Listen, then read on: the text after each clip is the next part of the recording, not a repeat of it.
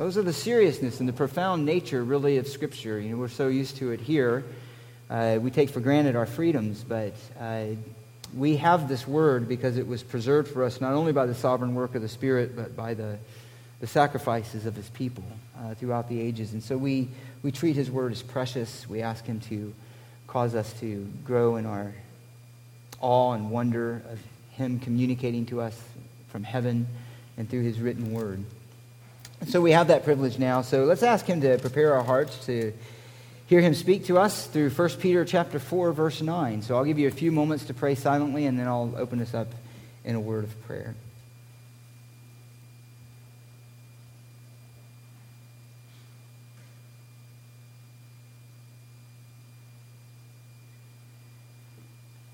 Father, we do ask that your words, long written down for us, preserved and kept, doing and performing all that you intend it to do, accomplishing all of your good purposes, not only in your prophetic word, but in your saving and in your sanctifying word. Holy Spirit, you who gave us the word, all scripture is God breathed, are using that word to bring forth life and maturity and wisdom to protect us and to keep us until we are brought safely to our final destination, which is to leave this present world or be taken out of it and to be with Christ, our Savior, in the presence of the Father, filled by you forever and ultimately in resurrected bodies on a new heaven and a new earth. Help us to remember that as our end. Nothing here is our end, it's but temporary. But our end is to be with Christ, resurrected in a new heavens and a new earth forever. And so encourage us and give us perspective and wisdom and use this passage this morning uh, to that end. And it's in the name of Jesus we pray. Amen. So open up, open up your Bibles to 1 Peter chapter 4, verse 9. 1 Peter chapter 4, verse 9.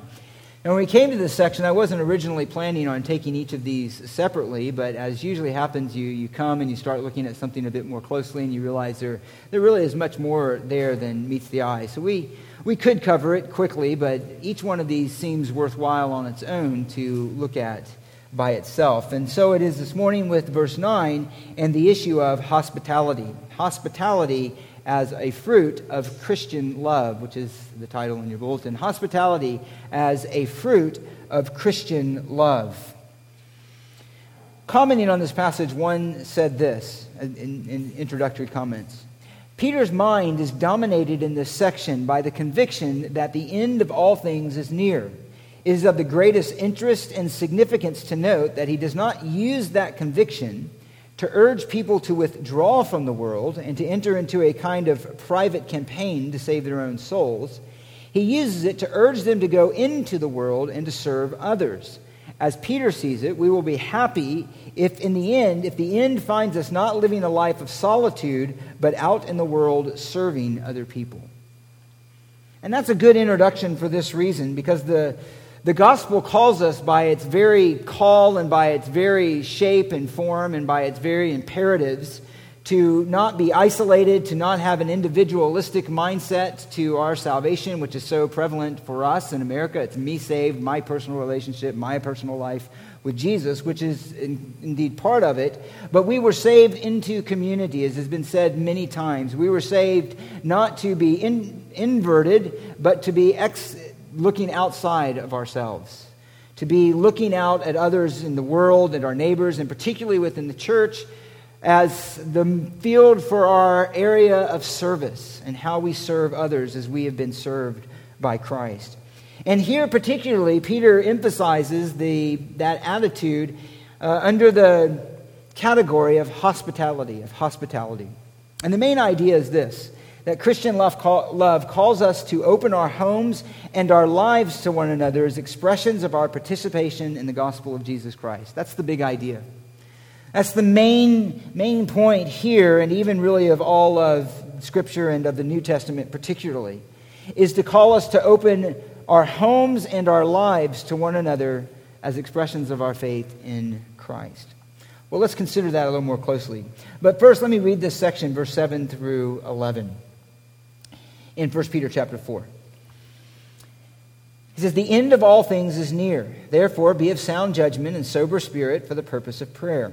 Above all, keep fervent in your love for one another because love covers a multitude of sins. Be hospitable to one another without complaint. As each one has received a special gift, employ it in serving one another as good stewards of the manifold grace of God. Whoever speaks is to do so as one who is speaking the utterances of God. Whoever serves is to do so as one who is serving by the strength which God supplies, so that in all things God may be glorified through Jesus Christ, to whom belongs the glory and dominion forever and ever. So, a simple statement in verse 9 be hospitable to one another without complaint, but a whole world of instruction to us in terms of how we are to relate to one another and serve one another as the community of God's people, as the body of Christ. So we'll look at this in four simple points. First, just to look at hospitality in the broadest possible sense of how it was viewed in the ancient world. Hospitality as it was in ancient Israel, hospitality as it is to be in the church, and then some encouragements to hospitality. So, those are kind of the four uh, big points that we're going to look at. First, let's consider the term. What does it mean when he says here to be hospitable to one another? To be hospitable to one another.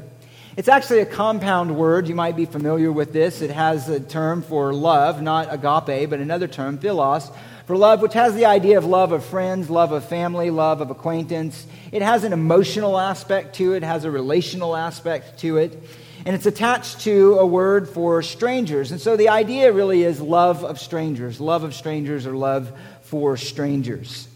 And it's really a sweet word in that sense. It has, it's a word even sometimes to use of the Father's love for the Son. It has even that sort of divine characteristic to it. But here it is translated, and rightly so, and is understood under that big category of hospitality of hospitality or to show hospitality.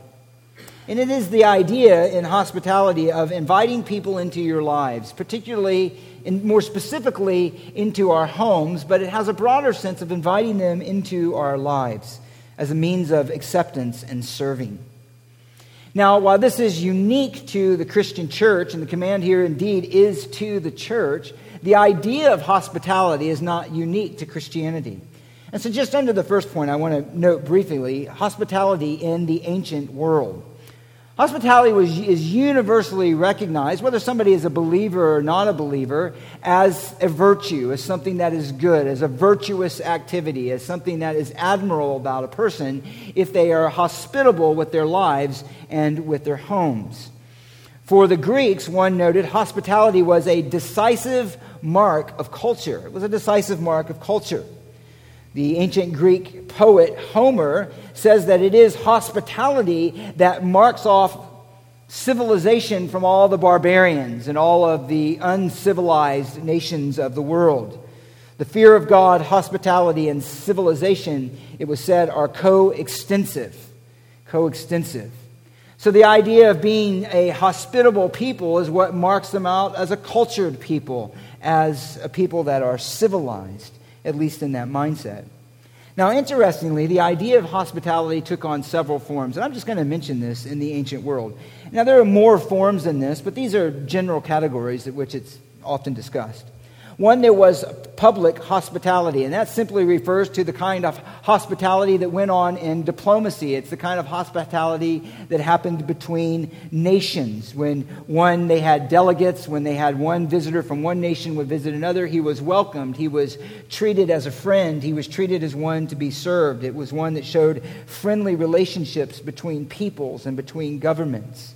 There was a temple hospitality, and it was a kind of hospitality that welcomed pilgrimages of particular religions. And so oftentimes you would find inns and hostels and places to stay that were near temples. And people would come and travel from a far land to go to that temple, and then they were welcomed by that religious sect.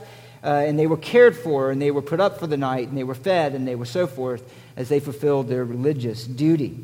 There was a kind of commercial hospitality which enabled travelers to obtain food and lodging. They would go long distances, they would travel to different lands, and there was, of course, a commercial industry of inns and other things in which people could pay to stay for the night.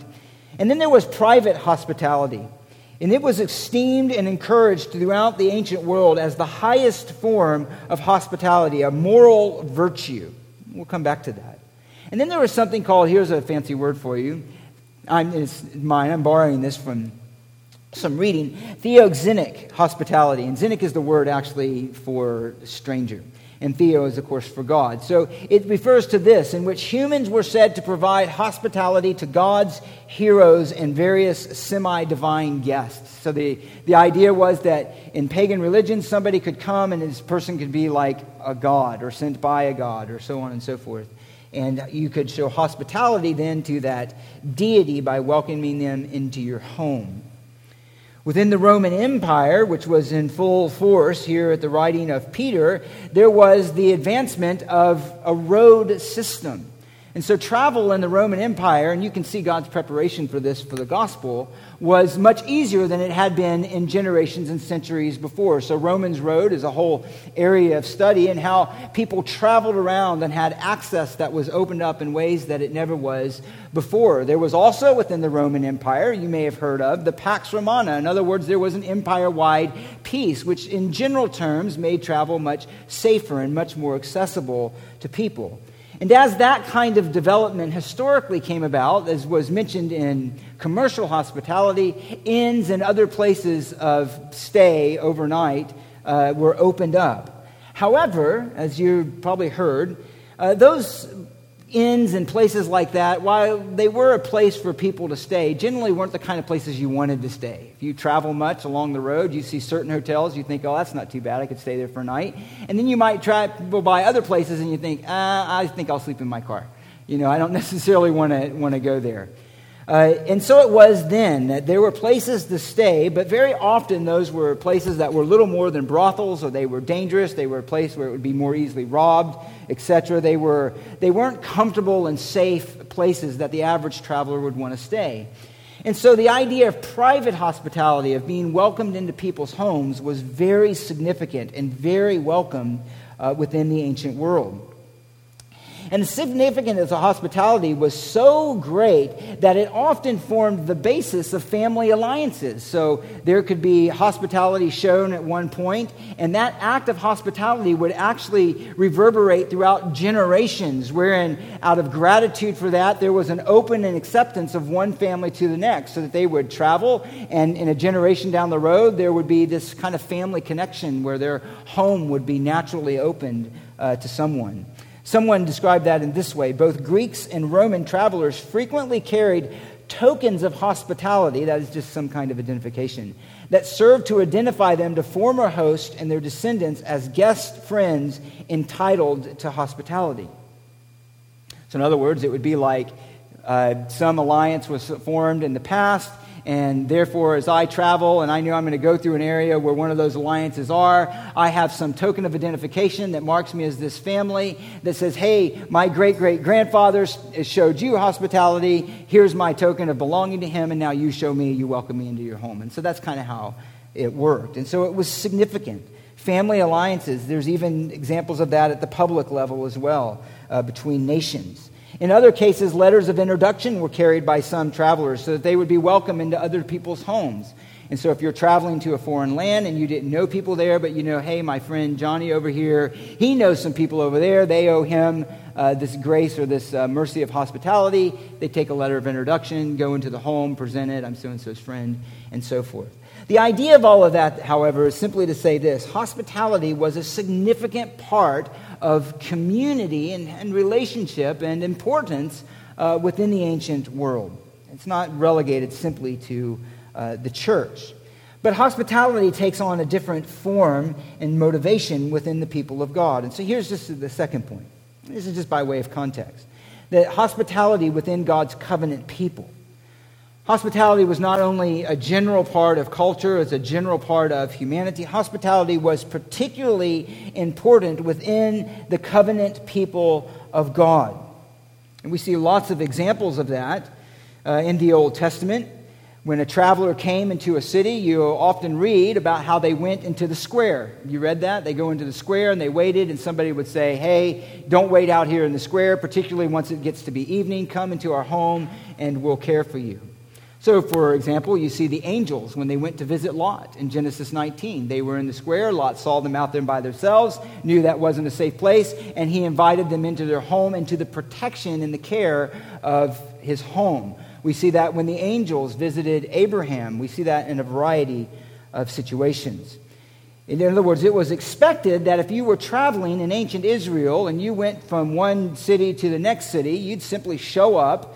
Uh, you could simply show up in the, the public square there, and eventually somebody, as a matter of uh, culture and courtesy and really cultural mandate, would invite you into their home and they would give you lodging and take care of you uh, for the night. So as you read your Old Testament, you see examples of that.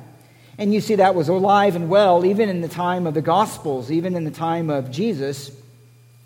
He gave the parable. If you have a guest come to you in the middle of the night in Luke chapter 11, and you're not prepared for them, and you have no bread to set before them, that it was imperative that you somehow meet the need of this guest uh, who showed up unawares. And so Jesus says this in the parable in Luke chapter 5 that, you know, suppose one of you has a friend and goes to him at midnight and says to him, Friend, lend me three loaves. A friend of mine has come to me from a journey and I have nothing to set before him. And then he goes on and says that eventually this friend gives him what he needs. But the idea there is that's the, the mentality of hospitality that existed among uh, the people of God. In Job 31, he cites his hospitality, his generosity to others, to strangers, as a mark of his piety, as a mark of his righteousness. He said in Job 31 32, The alien has not lodged outside, for I have opened my doors to the traveler. I've opened my doors to the traveler. And basically, Job is saying, I've never unrighteously rejected somebody who needed the shelter of my home. I willingly brought them in. I willingly cared for them. I willingly gave my home as a refuge and a place to stay for them. So important was it that even among rabbinical teaching, hospitality was said to be one of the most meritorious works with profit here and in the world to come. In fact, to not show hospitality, to not take someone into your home, and to not care for them in the ancient world, and particularly within uh, the Israelite culture, marked the immoral character of a people. It marked them off as being wicked, as being a wicked and disobedient uh, city. So he says, uh, in Judges 19, for one example, they turned aside there some travelers in order to enter and lodge in Gibeah. And when they entered, they sat down in the open square of the city, for no one took them into his house to spend the night. And that was to them then a mark that this city was one in rebellion to God. The city was one in which there was not righteousness, but unrighteousness, and which ultimately meant, too, that it was not a safe place to stay. But the motive and the mandate of hospitality within Israel was their identity as the covenant people of God. Their hospitality was to flow out of their understanding of redemption. Their understanding of redemption. Their hospitality to each other and even to strangers going through their land was a reflection of their own condition of being strangers and aliens in a former land out of which God rescued them. Let me read to you just one passage. And this is going to connect us with the idea of 1 Peter. He says this in Leviticus chapter 19, verse 33 When a stranger resides with you in your land, you shall not do him wrong. The stranger who resides with you shall be to you as the native among you, and you shall love him as yourself. For you were aliens in the land of Egypt. I am the Lord your God.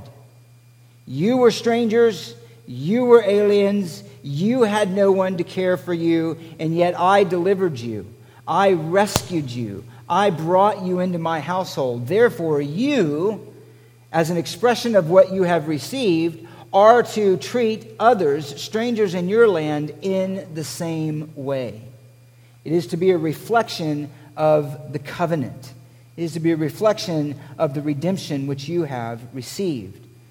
One noted this proper treatment of the stranger, then, was a just and grateful act in response to God's loving provision. It revealed the character of God's people.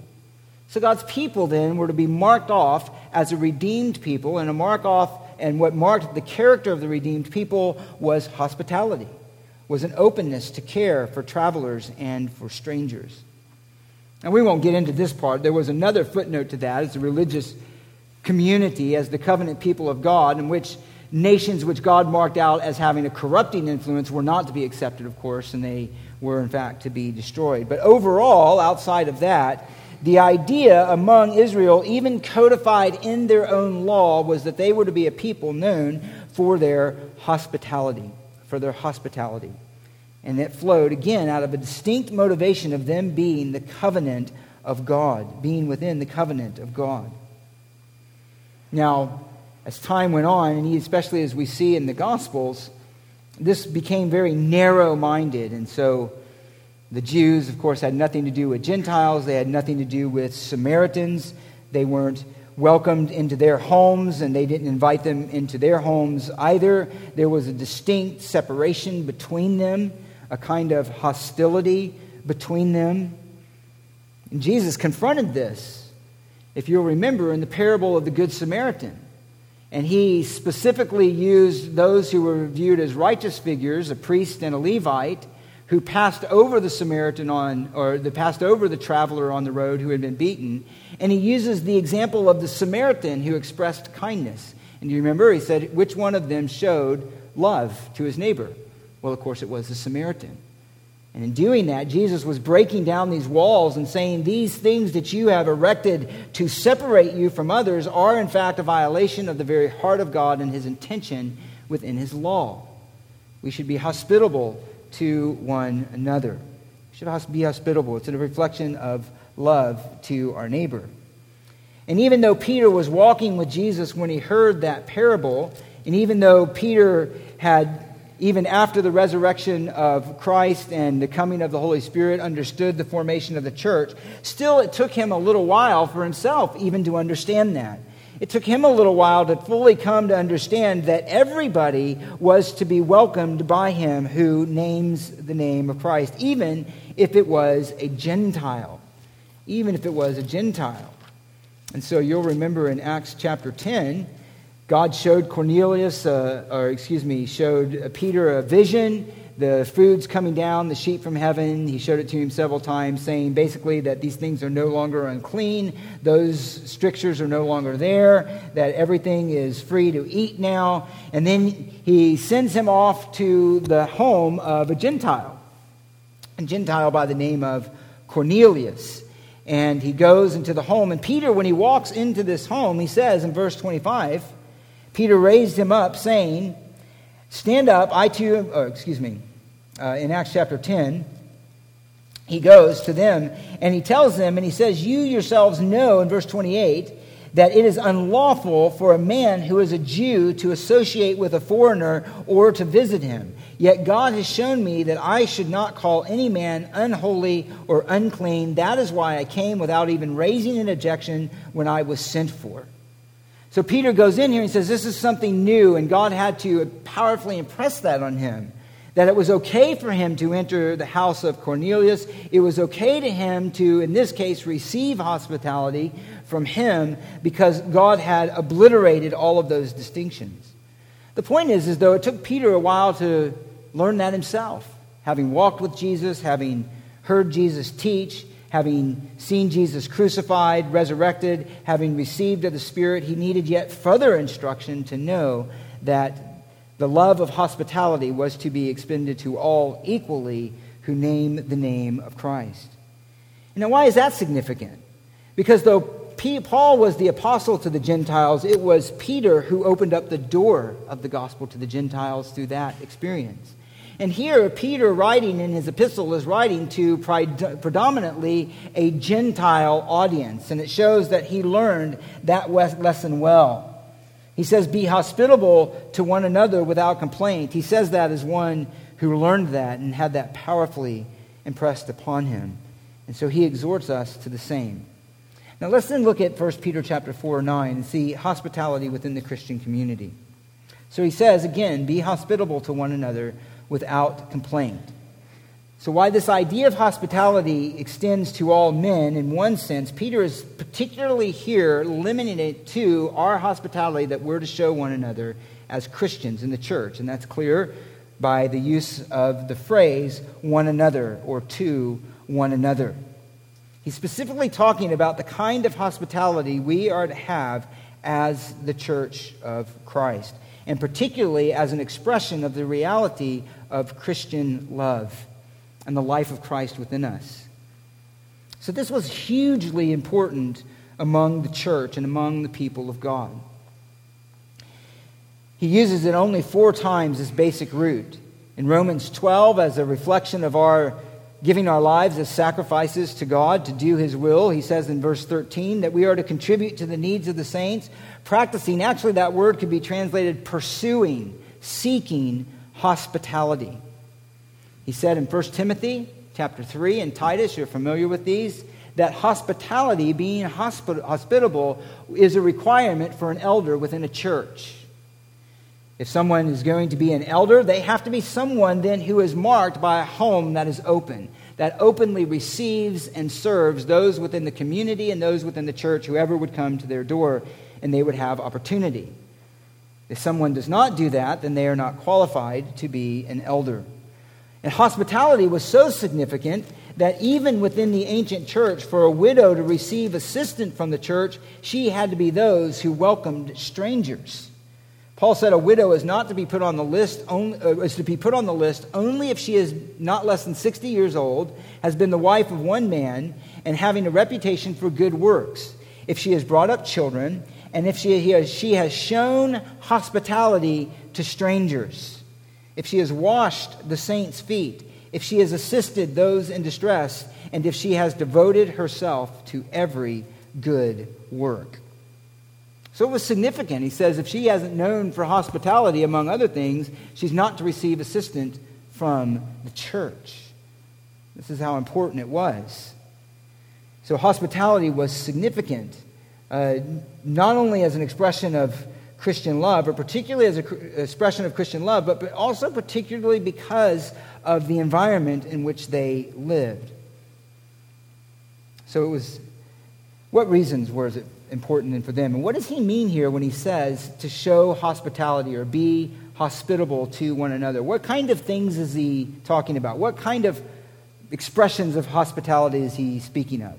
Let me give you just a few here before we get to the encouragements to it. First is this that since persecution and general distress of that time meant that material needs among Christians were not uncommon. It wasn't uncommon for them to be displaced, it wasn't uncommon for some of the Christians to come from the poorer class and to need assistance. And hospitality then was the answer to that a generous sharing of what one has uh, to benefit others. And it was then a fruit of Christian love. So he says in 1 John 3, you're familiar with this, let me just mention it to you. 1 John 3, we know love by this that he laid down his life, verse 16, for us, and we ought to lay down our lives for the brethren. Whoever has the world's good and sees his brother in need and closes his heart against him, how does the love of God abide in him? Whoever sees his brother or sister in need and closes their home to them.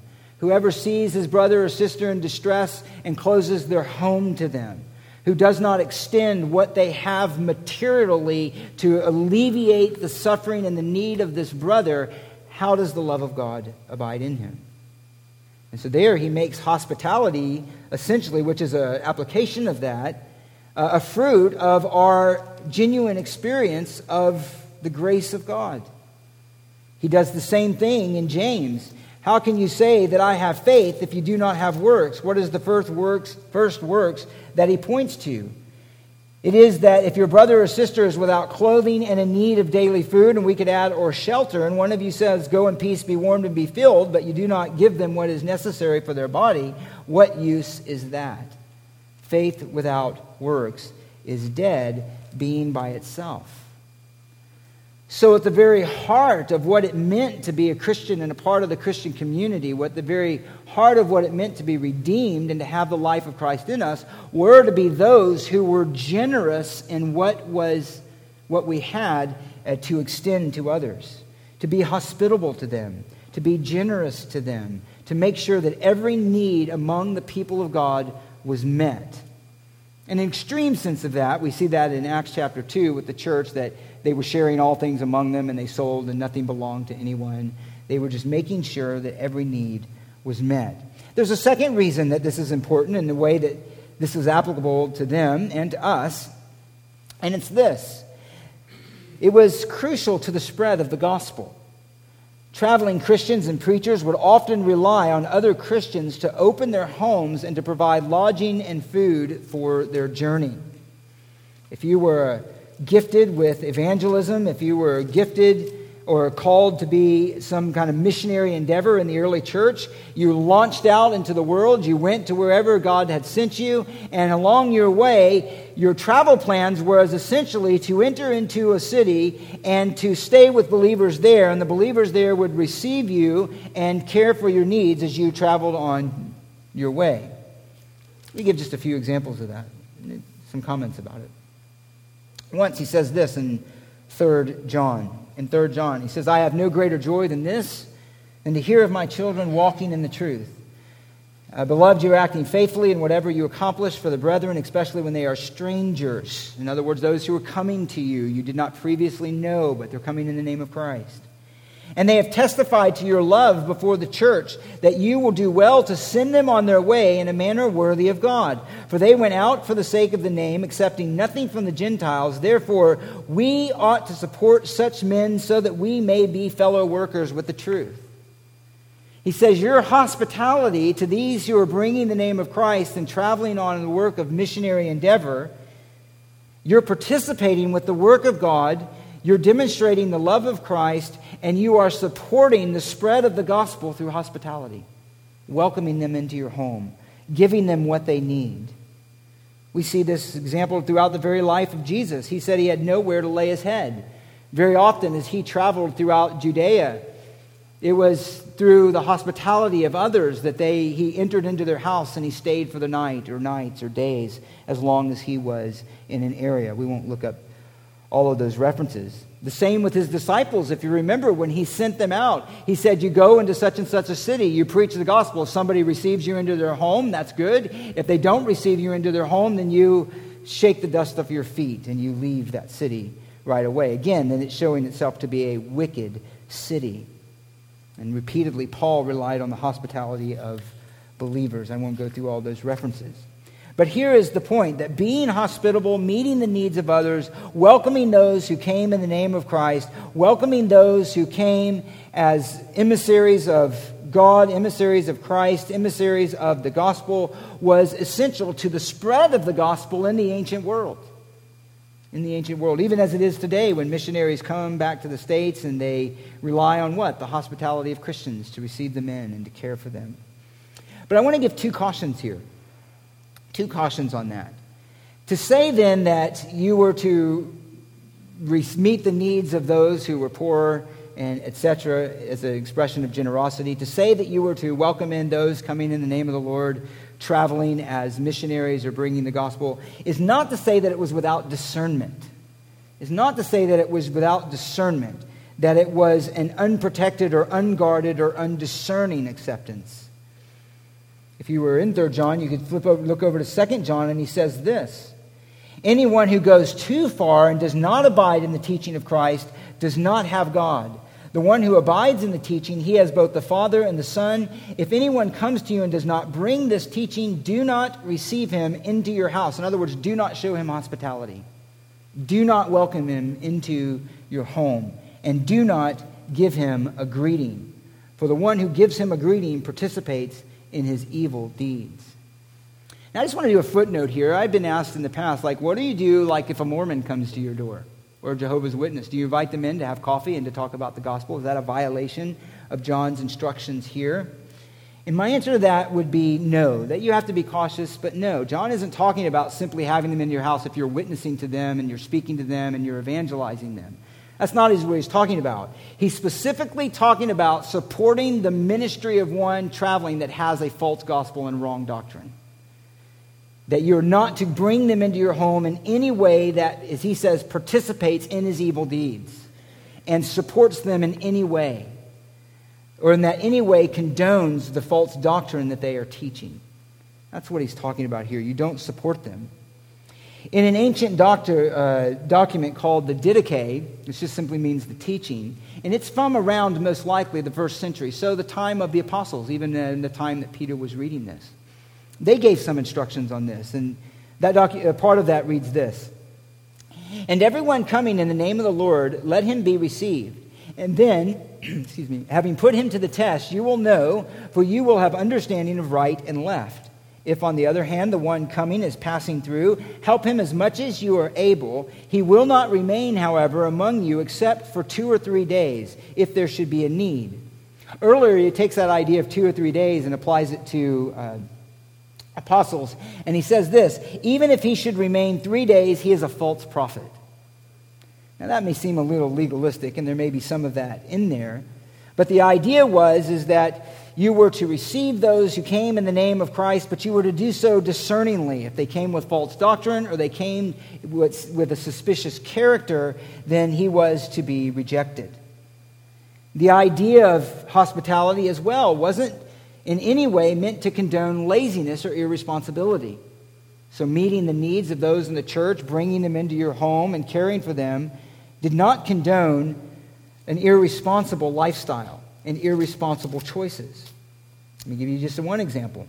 In Second Thessalonians, Peter says, If anyone does. Uh, he says, If while we were with you, we used to give you this order, if anyone is not willing to work, then he is not to eat either. For we hear that some among you are leading an undisciplined life, doing no work at all, but acting like busybodies. So there were those who made the excuse, and most likely in this context, the Lord is coming. There's no sense in you know, getting a job or whatever, and was basically just mooching off other Christians, staying in this home, staying in that home, but living an undisciplined life, being irresponsible with their time, not working with their own hands hands and contributing, but rather just receiving and taking.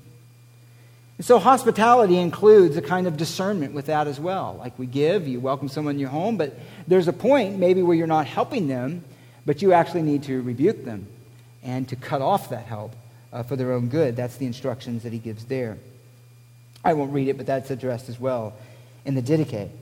So hospitality was needed, one, simply because of the condition of many believers uh, in that, and often because of persecution, because of support of the gospel. Uh, for the traveling missionaries and traveling Christians who were going from one area to the other, but also because in the early church they did not have buildings as we have now. And it was necessary to facilitate church gatherings. The lack of church buildings at that time necessitated that people who had the room open their homes to accept uh, believers so that they could hold services, so do what we're doing here. Again, I won't go through all of these, but let me mention to you just one example of that.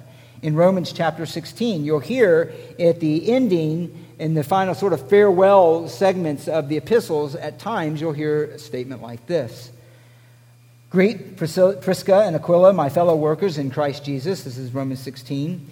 For whom my life risked who for my life risked their own necks, to whom not only do I give thanks, but also all the churches of the Gentiles also greet the church that is in their house. That is in their house. That's where they met. That's where they came together. That's where they worshiped. It's where they broke bread. It's where they practiced the Lord's Supper and the Lord's table. And so hospitality was essential to these Christians simply because it was the one place they could gather. It was the one place where they could worship and hear the preached word and sing and pray and baptize and practice the Lord's Supper. Now, that's particularly important to Peter's readers, which is going to have a significant application to us. In 1 Peter, you'll remember that he describes those to whom he's writing as aliens and strangers as aliens and strangers. The very opening letter are those who are aliens and scattered throughout the ancient world Pontus, Galatia, Cappadocia, Asia, Bithynia, and so forth. Those who are scattered because of persecution. You are aliens and strangers in this world. And so these would have felt this particularly incumbent upon them to both receive hospitality from one another and to extend hospitality to one another who are together as the people of God, aliens and strangers in this world, who would invite that welcomed fellowship and joy and care that came from other believers, ministering to one another the love of Christ. And that's, that actually is just as applicable to us. We are strangers in this world. In the world, just as those in 1 Peter received misunderstanding, they were maligned and treated harshly. They were repaid evil for doing good and suffering, even though they were suffering for righteousness' sake. They were recalled to respond to the ridicule of the world with patience and giving a blessing instead, not returning evil for evil, not returning insult for insult. In the world, they were in a battlefield. In the world, many here are in a battlefield or in your homes or whatever. And to be welcomed into a Christian's home is to be given a respite, it is to be given a refuge, it is a place of refreshment. And it was for them.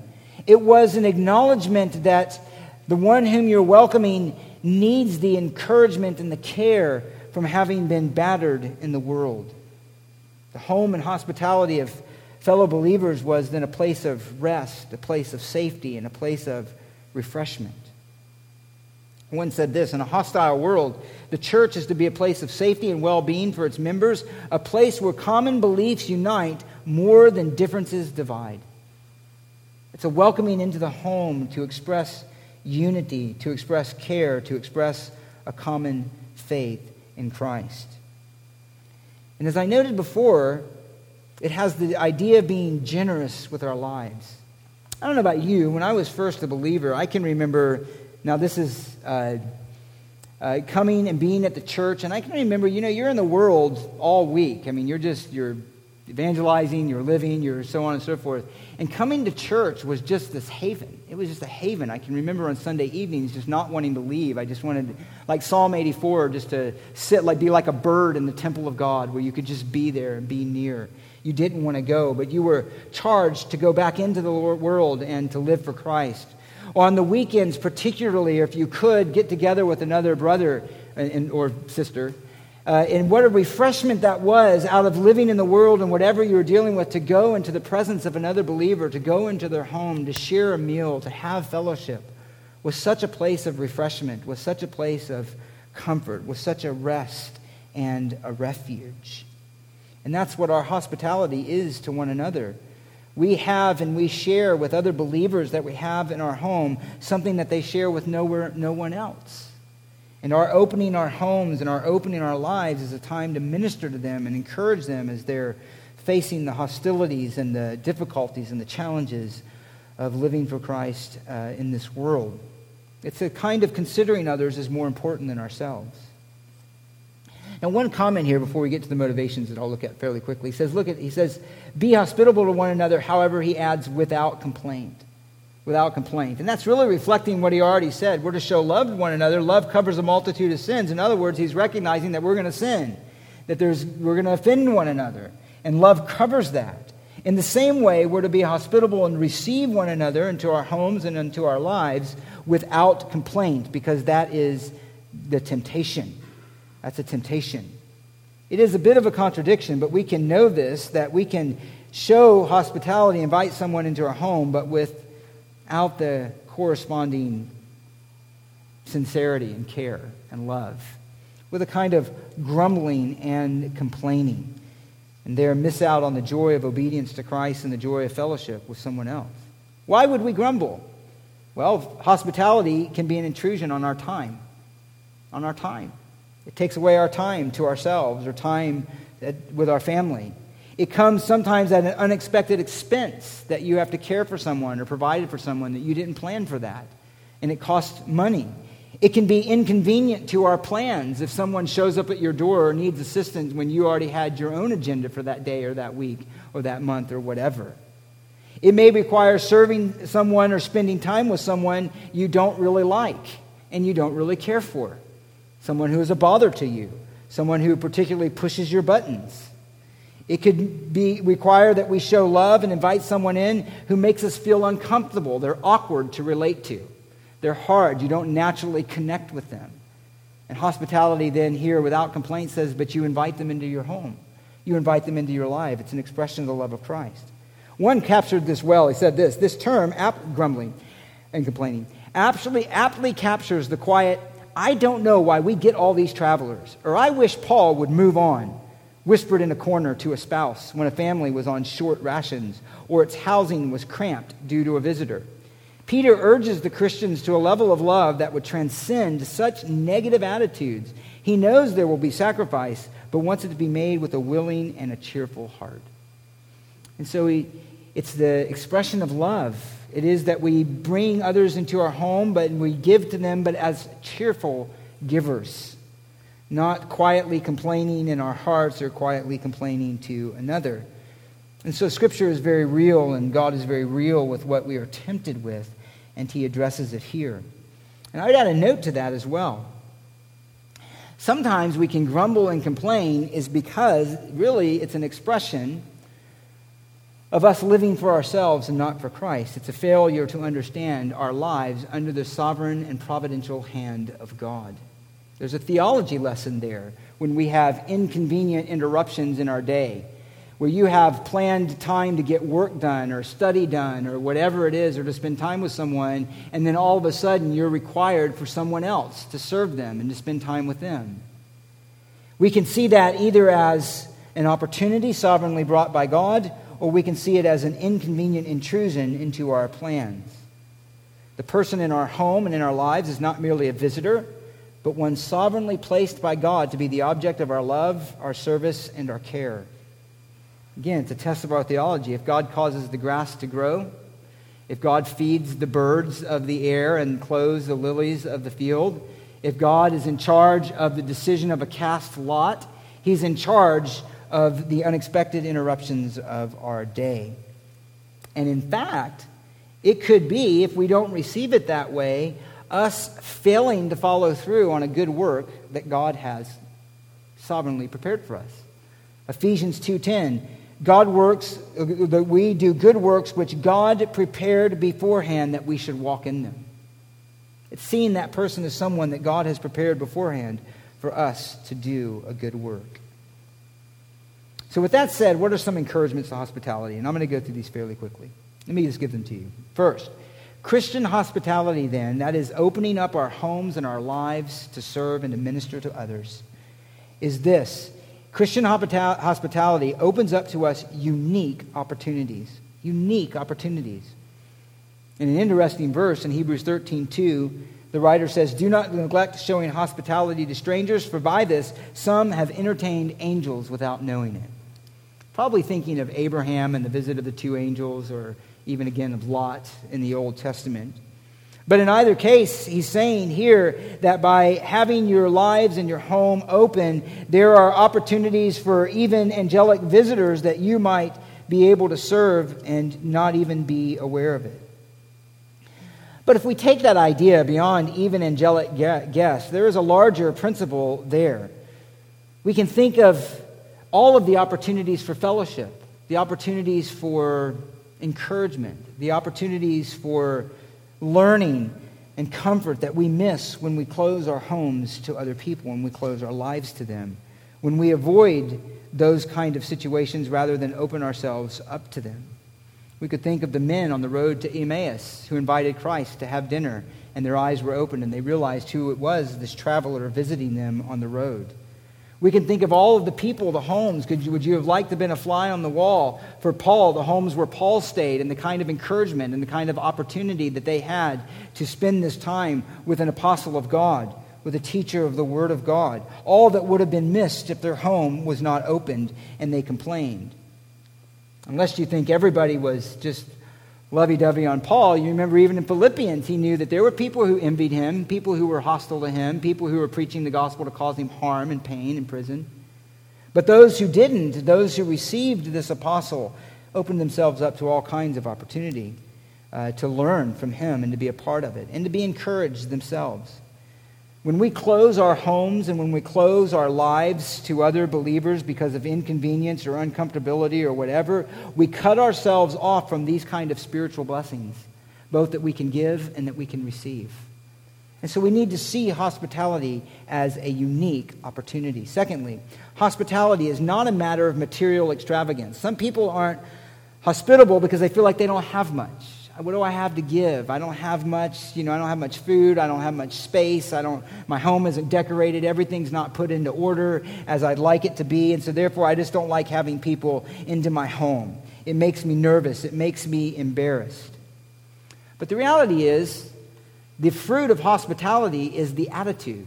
It's the love and the acceptance and the fellowship that's enjoyed in a home, whether you have a lot or a little. You could be in a magnificent house that's cold and distant and unloving and leave totally empty inside. And you could be in the most humble house of circumstances where genuine love and the presence of Christ is and leave overjoyed and refreshed and full with the love of Christ. I've had those experiences. I'm sure you have too, even if you travel outside of this country. This was illustrated well in this following story of a well known preacher. He said this He was preaching in a schoolhouse in the mountains of Kentucky, the very poor mountains of the poor people in the mountains of Kentucky. And he was invited to stay in a couple's home, and he gives this account. At the schoolhouse, I was invited to stay with a man and his wife. And when I arrived, I saw there was one bed. Awkward. Uh, the husband said, You take the far side. Then he got in, and then his wife. They shared their own bed. Uh, he says in another account, I turned my face to the wall as they dressed, and they stepped out while I dressed. That was real hospitality, he says. I've slept in palaces, but the hospitality of that one bed, bed home is the most memorable and the most appreciated. They had very little, but what they had, they shared, and they shared with graciousness. They shared with humility, and they shared with love. Not having a lot is never an excuse to not open up your home and your life. Thirdly, just briefly, hospitality is a means of serving Christ directly.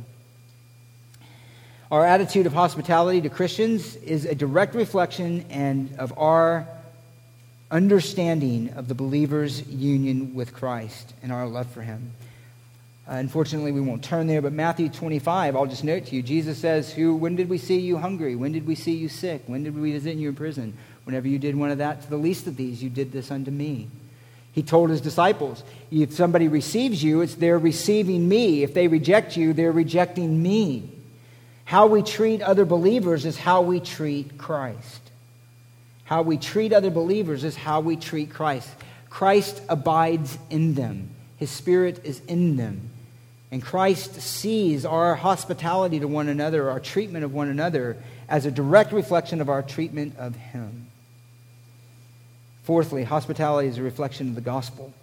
In a very real sense, our hospitality and openness with our homes is a reflection of our adoption in Christ. We who were strangers, we who were aliens, we who were enemies, we who were outside of God's grace have been brought in in Galatians 6:10 into God's household. His household. He has extended to us his hospitality. And lastly, Jesus himself set the example even washing his disciples' feet at the table. And this really gets down to it. While some may have giftedness that lends to hospitality, some are more able by circumstances of time and opportunity, some find it easier by natural disposition or personality. The reality is that hospitality is commanded and is the opportunity and is the exhortation for all of us. And like all of the Christian life, it really is a matter of denying ourselves, of seeing our lives not as our own, but purchased by God to be used in the service of Christ, which is then to be used in the service of others. It's an expression of genuine love that has reward here and now, and it's a part of what Peter would say is living in light of the end in verse 7, because the end of all things is near. So, our encouragement to us is that we be a hospitable people. That's actually something that's very evident uh, in this church, but we can always excel still more.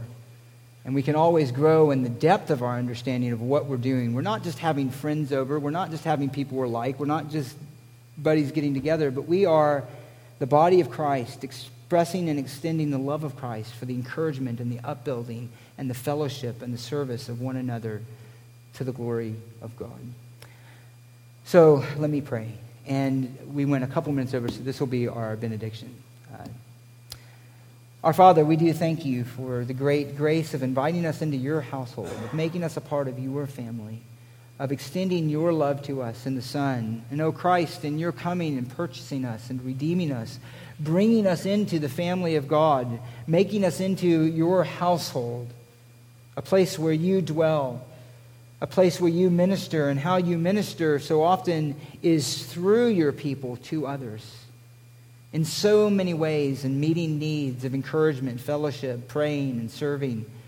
But here, so importantly, in hospitality, which is that generous attitude of our opening our lives and our home to other people and to others in the church, to serve, to minister to, to love. Will you stir that up in us and make those roots grow deeper?